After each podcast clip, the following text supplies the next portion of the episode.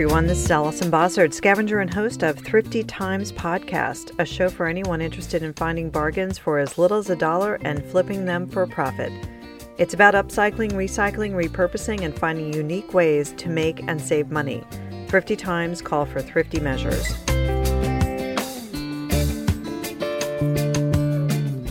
Today on episode 13, I'm talking about preparing for a move and the costs involved, not to mention a lot of coordination. But first, I have an update on my credit score. As you heard in the last episode, due to a Hyundai Motor Finance screw up in failing to close out my account properly, my credit score took a free fall and dropped from 816 down to 709. Over the course of a few weeks, I made calls to the credit reporting agency as well as Hyundai and wrote them a snail mail letter per, per their request. In that time, my score inched up to 715. I received a letter from Hyundai confirming they had now closed my account. It only took four months. With no apology, nothing. On December 30th, I received an email from my credit card company alerting me that my credit score had once again changed. I was a little nervous about opening that email, but was very pleased to see my score had moved back up to 816. Remember, you have to be in charge and keep a sharp eye on all your finances. Now, let me tell you about some sales over the last few weeks. I was a very lucky seller in that I only had one item delayed in transit. I had heard horror stories over the holiday season about shipping delays of up to a month. Where are we, Venezuela? I sold a set of eight Pottery Barn ceramic coasters. Each one of the coasters had Santa's reindeer depicted on them. A buyer in North Carolina bought the set, then immediately sent me a panicked message saying that she was worried they wouldn't arrive by December 22nd. I told her that I would bring the box to the post office first thing in the, the next morning. I took pictures of the box as I was placing it into the outgoing package depository. We both tracked the package as it made its way across the country. In four days, it was delivered, and the buyer contacted me that she was so happy the package made it on time. She also said I packed it very well since it was so beaten up by the time it reached her. Wow. If it's if it's on time, it could be beaten up. I also sold a pair of Merrell Moab hiking boots that I bought around 1994. I've moved at least five times since purchasing those boots and probably only went hiking three or four times in the last 25 years. The woman who purchased them left a terrific review saying they were in great condition. Well, of course they were, after very little use. Note to self don't keep moving things that you don't use. That's a good segue into the treasure chest this week as we take a deep dive into moving. There are a lot of costs involved with moving, some small and others large, but they all add up. It's important to prepare for the move with as much time as you can give yourself. Studies have shown that moving is up there with a death in the family when it comes to stress, so planning ahead is very important. If you're selling your home, begin interviewing realtors. Ask what they charge for commission. In many cities, it's up to 5 6% of the sale price. Some are as low as 3%. But remember, you get what you pay for. Whatever the fee, you can negotiate. Ask how many homes or condos they've sold over the last year. Why should you hire them? Another good question is to ask about their marketing plan in selling your home. Will they send out email blasts and spend on postcard mailings? Also, decide on the contract time frame. It can be anywhere from three to six months.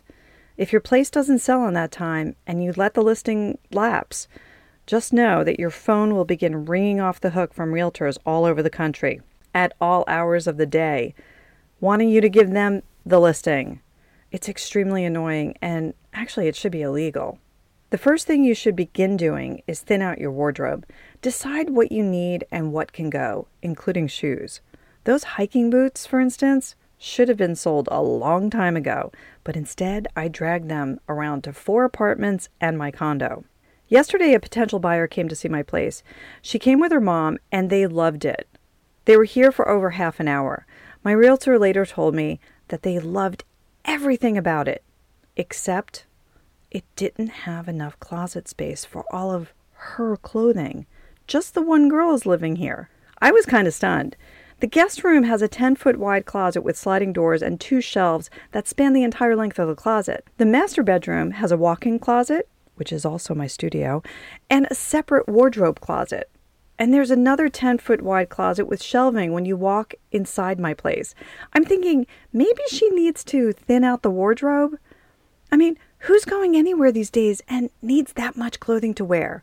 So, yes, get rid of shoes, and clothing you don't need before you move. Actually, sell, donate, or give away anything, as Marie Kondo says, doesn't make you happy or give you pleasure or something like that. Just let it go. Get rid of it. If you're hiring professional movers, start getting estimates as soon as possible. You want to be sure the movers you hire are licensed, bonded, and insured. The average cost for packing and moving a one to four bedroom house coast to coast can run anywhere from $6,000 to $10,000. And remember to have some cash to tip the movers. The average formula for tipping is $5 per hour per mover. So if it takes 4 hours to load the truck, give the movers 20 bucks each. If it takes 8 hours, you got bigger problems, but then it's $40 per mover. And if you're planning to move yourself, like with a U-Haul and your friends, well, Best of luck with that and Godspeed. Decide what furniture to bring with you and what can be sold or given away. In my place, both mattresses will be put to the curb since they are each over 10 years old and will take up too much room in the truck. I'll also be leaving my barbecue and small patio set, all of which have some major areas of rust anyway. In many cities, you can dial 311 for large, bulky item curbside pickup services, which is free. I know the patio set and barbecue will be taken away by someone in the neighborhood before the city picks them up. I have some plants that I'll be giving to a friend since they can't come with me. The plants won't survive the move and definitely won't survive in a different climate. You'll need boxes, so save them from purchases and ask friends for any extra boxes they may have. I've also seen many postings on nextdoor.com where people give away boxes from their own moves, so keep an eye out on community sites like that. Are you shipping your car or will you buy one when you get to your new home? It can cost about $1,200 to $1,500 to ship your car coast to coast. If you're driving yourself, add up the gas, motel, and food costs to get you across the country. It's probably a lot less than $1,200. But if you've got a less than reliable vehicle, the cost of a breakdown somewhere near Nowheresville, Texas could cost you a lot more than $1,200 to fix. If you have pets and will be flying to your new home, start looking into how to move your furry friends safely and as trauma free as possible. The FAA has now changed its rules on animals inside the cabin, so check with the specific airline you plan to fly to know all of their requirements. Make sure your pets are up to date on all vaccinations and see the vet within 10 days of your flight. Each airline has different rules, but you'll definitely have to pay out for a vet visit and documentation to show the airline. There are also additional fees to bring your pet on board. At a certain point, you'll need to cancel utilities and change the billing address so your final bills get to you. Not that you really want them to, but you have to pay them. Return any modems, routers, and whatnots from the cable company if you haven't already cut the cord yet. Cancel any local subscriptions like a gym membership that's in recurring payment. Change your mailing address with the post office at usps.gov. It can take time for this to take effect, so make sure you give yourself enough time so your mail doesn't get held up in the wrong place. Organize the accommodations you'll be staying in between leaving and moving in. You'll probably get there before your furniture does.